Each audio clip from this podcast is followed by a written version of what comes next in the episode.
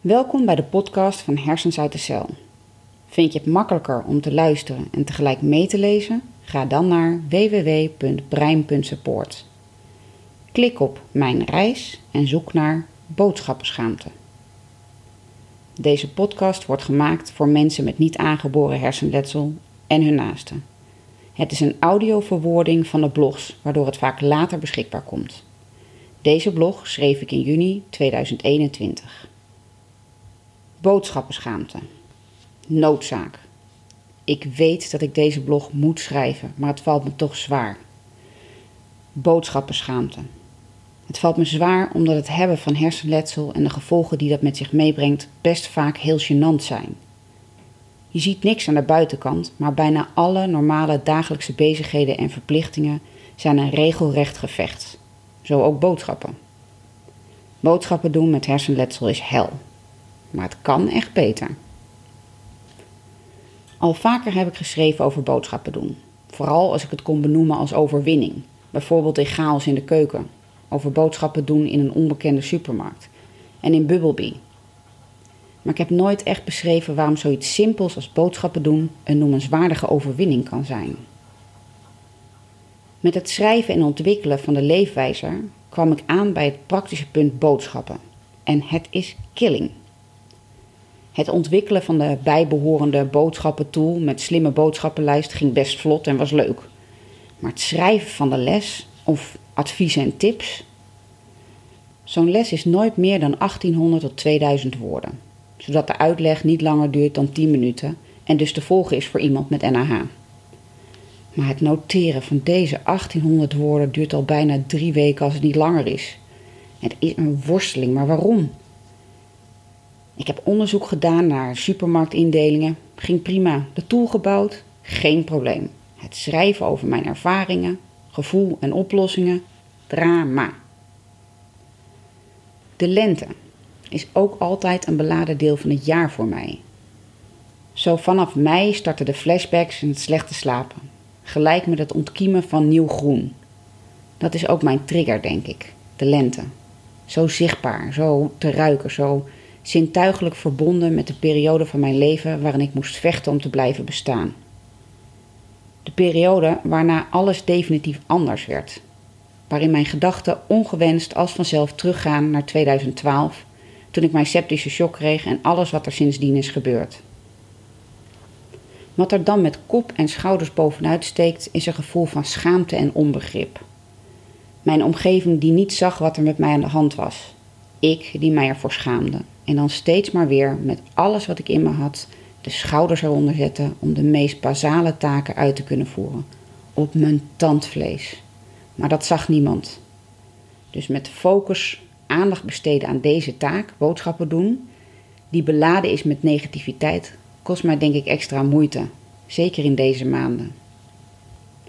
Alleen nu ik bezig ben met het ontwikkelen van de leefwijzer, wil ik juist mensen met niet aangeboren hersenletsel helpen. Zorgen dat er meer begrip komt, minder schaamte en meer hulp. En die verandering kan alleen beginnen bij mijzelf. Als ik alles wat ik diep heb verborgen en weggestopt, pijnlijk openscheur in de lessen, de blog en uiteindelijk de podcast. Maar ik vraag me oprecht af of ik dat wel kan. Dus dit is het begin. Mijn eerste eerlijke en pijnlijke stap. Hoe ik, bij het doen van boodschappen, het vermogen verloor om ook maar één artikel zonder lijstje te gaan halen. Nog voor ik bij de winkel was, was ik al vergeten wat ik nodig had. Ik heb mij tijden met hand en tand verzet tegen het maken en meenemen van een boodschappenlijst, omdat ik het zo knullig vond. En toen ik eenmaal daaraan had toegegeven, bleef het een enorm gevecht. De straat oversteken richting winkels was al onzeker. Twee kanten opkijken, bewegende auto's, verschillende mensen en geluid. Het maakte allemaal dat ik geen overzicht had en dus eigenlijk niet goed kon beslissen wanneer ik veilig naar de andere kant kon lopen. In de winkel ontstond er enorme hoofdpijn en duizeligheid. Complete chaos en een shutdown in mijn hoofd. Moest ik naar meerdere winkels, dan stond ik regelmatig wanhopig in het dorp en kon ik maar niet verzinnen in welke volgorde ik het beste winkels af kon gaan. Ik kon zelfs niet gewoon beslissen om er onlogisch één te kiezen. En met kinderen, als ik een kind bij me had, werd het nog veel moeilijker. Waar ik het altijd zo gezellig vond als ze naast mij liepen te kletsen, werd ik er nu niet alleen horens dol van, het kon mij triggeren in een abrupte boze reactie door de overprikkeling. Volledig in een fight-flight reactie die niet direct te controleren zijn. Zeker niet als je zelf niet eens weet dat dit de reactie is die door het hersenletsel wordt veroorzaakt. Ik kon ook niks onthouden van wat ze mij vertelde onderweg. Steeds moest ik ze weer teleurstellen en zeggen dat ze thuis, na rust, nog eens aan mij moesten vertellen. Met als grande finale, na alle prikkels tot dat moment, afrekenen bij de kassa. Voor iemand zonder letsel zal het ook niet het meest prettige onderdeel zijn. Met hersenletsel wordt ineens duidelijk hoeveel druk er op dat moment staat.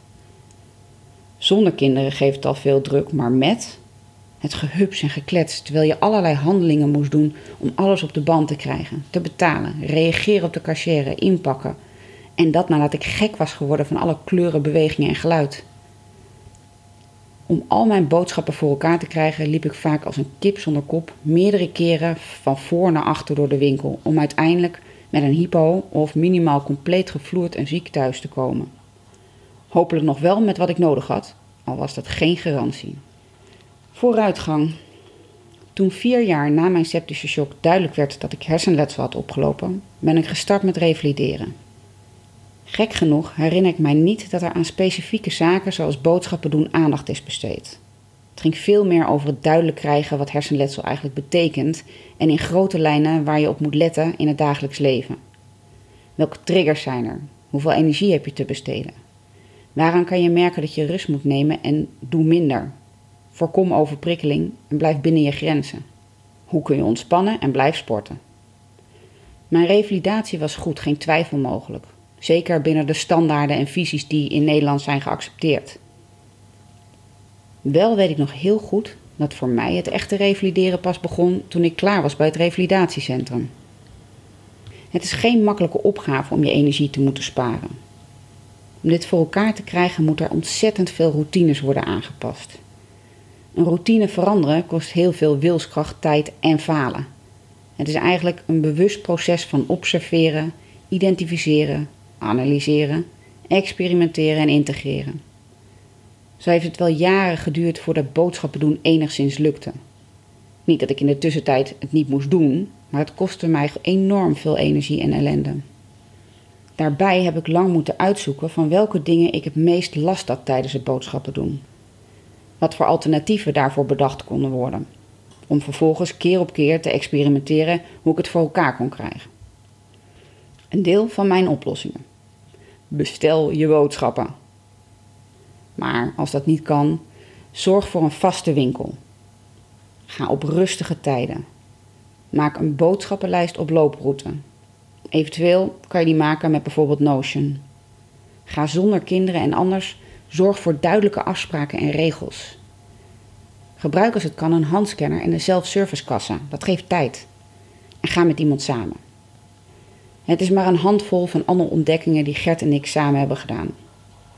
Ondanks het gevoel van schaamte en gêne, elke keer weer als ik radeloos en compleet in de war mijzelf bij elkaar moest rapen, in de supermarkt of in het dorp, is het kennelijk ergens goed voor geweest. Het maakte mij geschikt voor het bouwen van een boodschappenleefwijze. Het gaf mij de inzichten om, hoe gênant ook, open te delen hoe ingewikkeld zoiets simpels kan zijn als je het moet doen met NAH.